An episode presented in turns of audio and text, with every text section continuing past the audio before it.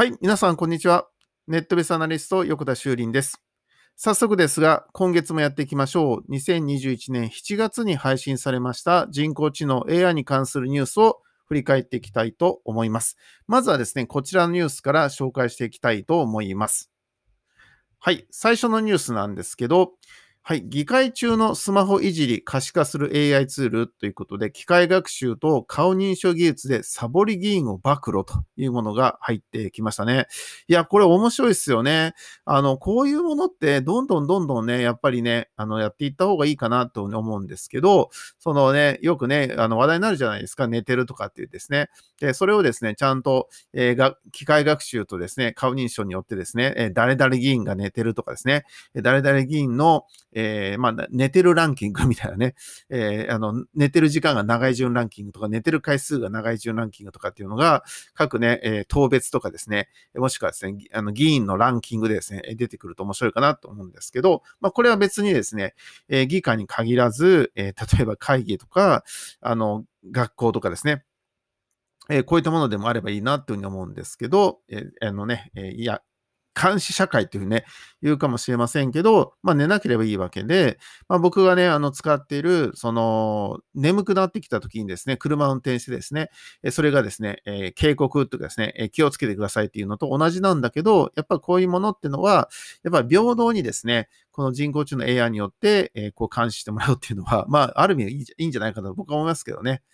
はい、続きまして、はい、えー、音声に合わせ顔の動きを深層学習で作成、Adobe など、えー、メケルトトークかな？開発というものが入ってますけど、まあ、この、今までもね、結構あるんですけど、その、顔の動きに合わせて動くとかってあるんだけど、これ、音声に合わせて動くっていうのはね、ミソかなって気がしてるんですね。人間の顔に合わせて AI も動くみたいなことっていうのは結構できるんだけど、音声に合わせて顔の動きをですね、学習するっていうのは、その声を出すときに、あいうよって口が動くわけじゃないですか。これに合わせてですね、ちゃんと顔も動くっていうのは、えっ、ー、と、口の動きだけではなくて、声、声色？でも、えー、こう顔の動きをですね、えー、学習、なんていうかな、えー、作成できるようになってくれば、よりですね、えー、喋ってるものが、あの AI が喋ってるか人間喋ってるかって差がなくなってきますから、まあこれは面白いかなと思いますね。あとは感情を読み取って、どのぐらいその顔の動きに反映させるかみたいなものが入ってくれば、よりもっと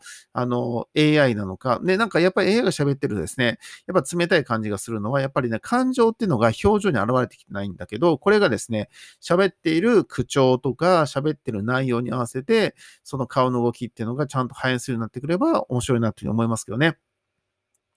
はい、続いてのニュース、えー、パナソニック、えー、一度に15万人の顔認証可能なクラウドサービスということで、えー、まあ、顔認証というものについて今お話をしてるんですけど、この辺もですね、これからですね、えー、例えば今オリンピックやってますけど、こういうね、たくさんの人がいっぱい入っていくときの顔認証っていうのができるようになれば、は、早くですね、えー、入っていきますからね、え非常に注目かなって気がしてますね。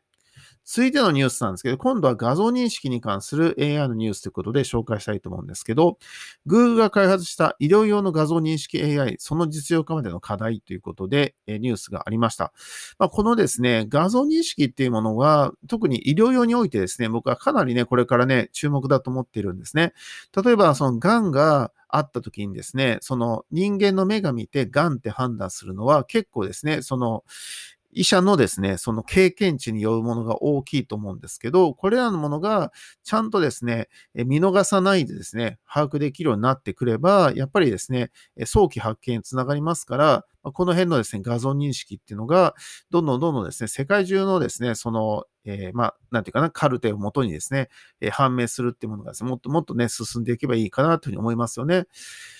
はい、えー、続いてましてね、これね、実はね、あのー、また別の機会に、ね、取り上げようかなと思ってるんですけど、えー、身近な生き物の名前がわかる無料アプリ、バイオーム生き物 AI 図鑑っていうものがあるんですが、これね、今うちの子供にもこれをね、使って、えー、遊んでるというかですね、この週末もですね、この連休中もでやっていたんですけど、これね、かなり面白いですね。あの、生き物っていうのは、例えば動物と植物両方あるんですけど、それらのも写真撮ってですね、えー、投稿しようとするとですね、それを画像認識してくれるんですね。例えば今自分が撮ったね、昆虫はこれだとかですね、植物はこれだって出てきて、で、それに対して、その、え候補が出てくるんですね。マッチ率が何パーセントって言って、で、それで、まあ、例えばですね、本人たちが、その、例えば本当は90%と8%、80%の2つ候補あったときに、80をみんなが選ぶようになったら、多分これをですね、あの、どんどん学習していくんじゃないかなと思うんですね。だから、その AI も判断するし、人間も判断するし、いろんな昆虫博士とか植物博士が、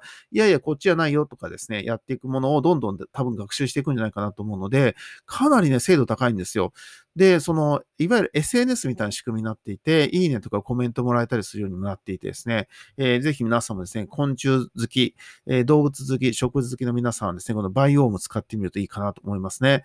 はい、というニュースでしたね。えー、続いて、えー、春山紳士服の春山ですね、えボディグラムアプリで非接触採寸、写真を2枚撮るだけというもので、まあ、ここのですね、このボディグラムっていうものが非常に前前から僕も注目しているですね、アプリなんですけど、その採寸技術っていうのがやっぱ上がってますよね。写真2枚ですよ。だから、あの、体中ぐるぐるぐるぐるですね、あちこちからね、撮影するんではなくて、2枚でできるっていうのはですね、いや、注目かなって気がしていますよね。あとですね、えー、Facebook のですね、AI っていうのがちょっと賢くなっていまして、えー、このテキストスタイルブラッシュっていうもので画像にあるたった一つのワードから手書きの文字やシーンテキストをコピー、編集、置き換えができるっていうものなんですけど、その、まあ、手書きのですね、その癖みたいなものを、えなんていうか見抜いてですね、やっていくことができるだけではなくて、えー、あともう一個すごいのはですね、その頭の中で今思い描いてることっていうのを文字に起こすことが可能になったということ。これ前々からね、これをやろうとね、Facebook が頑張ってるニュースあったんだけど、どうもこれがですね、実用化までいかないにしてもですね、一応研究段階ではうまくいってるそうなんですよね。ということで、文字起こしとかですね、音声文字起こしとか、音声合成とかって言ってるどころか、脳内で考えてることがテキスト化されていくようになってくると、ね、かなりこれがね、あの、見える化して、その、行くっていうことは言語化されていくってことはすごいなと思いますよね。ディープランニングで1枚の写真から動画制作できるようになったみたいなニュースも入っています。いや、ほんとすごいなというふうに思いますね。はい。では、えー、今度ですね、えー、AI に関するニュースということで、まあ、一般論の方ですね、ちょっと見ていきたいと思うんですけど、AI で人をピクサー風に変える無料アプリ、えー、ToonMe、えー、国内外の SNS で話題にということで、まあ、皆さんもですね、えー、TOONME ToMe っていうですね、サービスがあるんですけど、こちらのものがね、あの話題になってます。え皆さんもよかったら使ってみてください。はい、えー、続いてですね、えー、リビアで自立型 AI 兵器、ついに人を攻撃の衝撃っていうものがニュースでありましたけど、まあね、これ前々からね、ここでも話してますけど、その兵器っていうものに対して AI を使ってはいけないと、え人を殺すのに AI を使っていけないっていうことになっているんだけど、でも結局は、その戦争とかね、人の殺し合いとかっていうものは、ルールを守らないから起きるもんですよね。そもそも戦争とかっていうものは、お互いがルール守ってたら戦争起きないわけだから、だからそれをですね、ね、AI にさせようと思ったって当然守らないわけなんで、まあ、ここのことはですね、まあ、ルールを作っても仕方ないんですよね。もうだから完全にもう人間のモラルの問題になるので、まあ、ここはね、はっきり言って止められないと思うんですよ。だから、その AI を使う限りはもう絶対にこれが起きるので、まあ、それを止めようと思ったら、また別の AI を使ってですね、それを止めるみたいなことをしない限りは、もう無理なんじゃないかなと思いますね。で、それができないんだったら、多分人間っていうかね、AI というかですね、それれは破滅向かうんだろうなって思いますよね。ちょっと悲しいんだけど、そういう気がいたしております。はい、えー、続いてのニュースなんですけど、アナ発遠隔操作ロボットを使った瞬間移動サービス、えー、アナターリン、えー、発表ということがありますね。まあね、遠隔操作ロボですよ。まあ、あの、遠隔操作技術っていうのが確かに上がってるって話なんだけど、まあ、これをですね、え一番早く移動できるサービスのアナがやってるっていうことがですね、ちょっと注目なんですよね。だからまあこれは、その企業のミッションっていうのがあったときに、えー、世界で一番早く、例えば移動させるっていうのをですね、ミッションした場合に、それをね、移動させる手段は飛行機じゃなくてもいいと。移動さえできれば、え AI でも、この遠隔操作でもいいっていう考え方を、もしね、取ってるんであればね、ちょっとすごいなと思います。僕ね、あの、アナさんがどういうね、えー、企業ミッションを持ってるかちょっと知らないですけど、まあ、そのようなですね、飛行機ではないっていうことにもしですね、舵を切っていくんだったら、ちょっと面白いなと思いますね。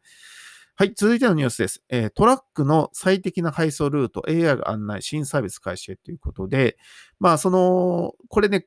タクシーとかも同じだと思うんですけど、例えばですね、一番近いルートっていうことで案内してですね、えー Google マップとかナビとかですね、やってくれるじゃないですか。で、それが本当に一番早いのかっていう話で、で、よくね、タクシーの運転手さんとかはですね、AI よりも早いですね、道案内のルートをえ走ったりするんですよね。えそれがプロだとかって言ってるわけなんだけど、で、実際に僕もですね、その AI に、え案内してもらったナビと、えータクシーの運転手さんのでですね、同時にこっそりですね、えーどっちが早いかっていうのをやってみたりするんだけど、やっぱりね、タクシーの方が早かったらするんですよ。ここら辺はね、まだまだね、すごいなと思うんだけど、でもこれらのものもどんどんね、その機械学習をさせていくことによって、えーロボットに教えていくことができるわけですよね。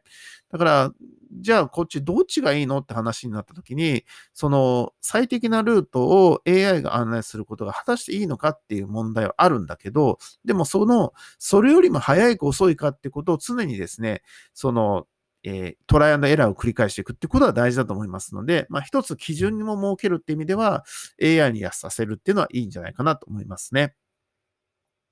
はい、えー NHK スペシャル AI 戦争、果てなき恐怖に意義ありというものがあるんですけど、まあね、このね、まあこれからもね、たくさん出てくるんじゃないかなと思いますけどね、まあこういうものに対してですね、えーどんどんでも議論していくべきだと思いますね。だからぜひ皆さんもですね、この NHK スペシャルね、AI 戦争、またね、再放送あるかなと思いますので、その際はですね、えーご覧いただければいいかなと思いますね。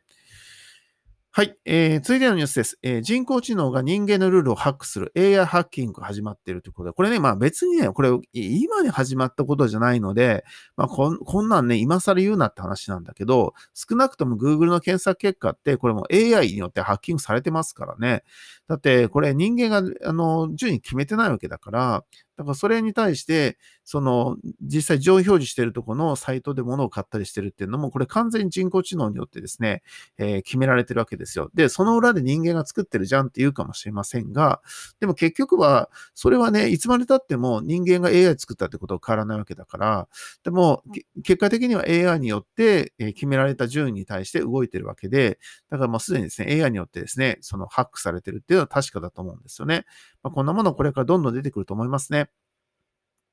はい、続いて、AI が人間らしく文章を見上げるすごいソフトウェア、リードスピーカーとは？ということで、まあね、あのーこの辺もね、どんどんどんどん出てくるかなと思っていますけど、まあね、あの、音声合成技術っていうものに関しては、ちょっとまたね、違う期間にまとめようかなと思っていますので、えーぜひお楽しみにしておいてください。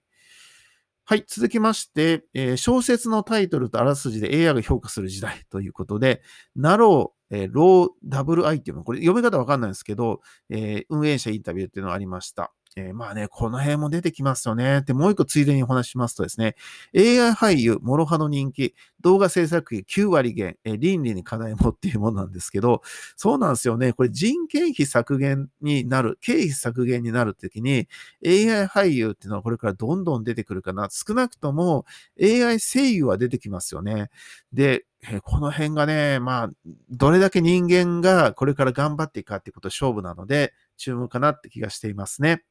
はい。えーまた今日もいろいろお話しました。またぜひですね、来月もご覧、お聞きいただければと思います。ネットベースアナリスト横田修林でした。ありがとうございました。ではまた来月お会いしましょう。バイバイ。